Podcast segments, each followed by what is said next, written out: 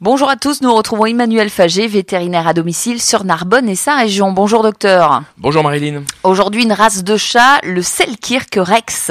Ouais, sacrée histoire que celle du Selkirk Rex. C'est une race complètement fabriquée par les humains et c'est très récent. La race, elle apparaît en 1987 aux États-Unis. C'est le croisement d'un chat qu'on dirait chez nous de gouttière avec un persan. Mais en plus, cette minette, elle avait la particularité d'avoir le poil frisé. Donc l'éleveur a créé une sorte de persan à poil frisé. Et après plusieurs sélections, c'est-à-dire le fait de ne garder pour la reproduction que les descendants qui avaient cette particularité sur le poil, eh bien la race a pu être définie. Elle est reconnue par les fédérations félines internationales depuis 1992.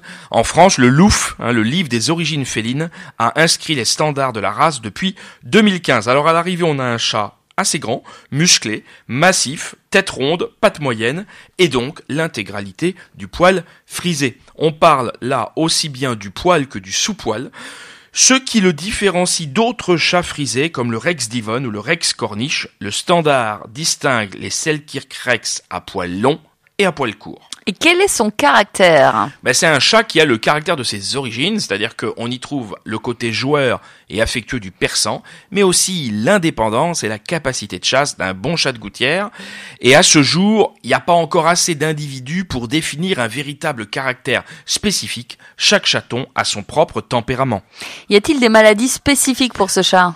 Oui, et encore, là aussi, on a trop peu de recul, hein, trop peu de données pour valider s'il y a un lien entre certaines maladies et la race. Et quand un chat Selkirk, Selkirk Rex décède suite à une maladie, il est difficile de le rattacher à une fragilité de la race ou à une fragilité individuelle. Toutefois, puisqu'il est issu du persan, le Selkirk Rex a embarqué avec lui toutes les pathologies du persan, dont des cardiopathies et des malformations rénales congénitales. Et quel est son prix? Alors là, on est carrément dans le marché de niche pour passionnés. Il y a quelques élevages actifs en France où on trouve des chatons entre 1100 et 1500 euros.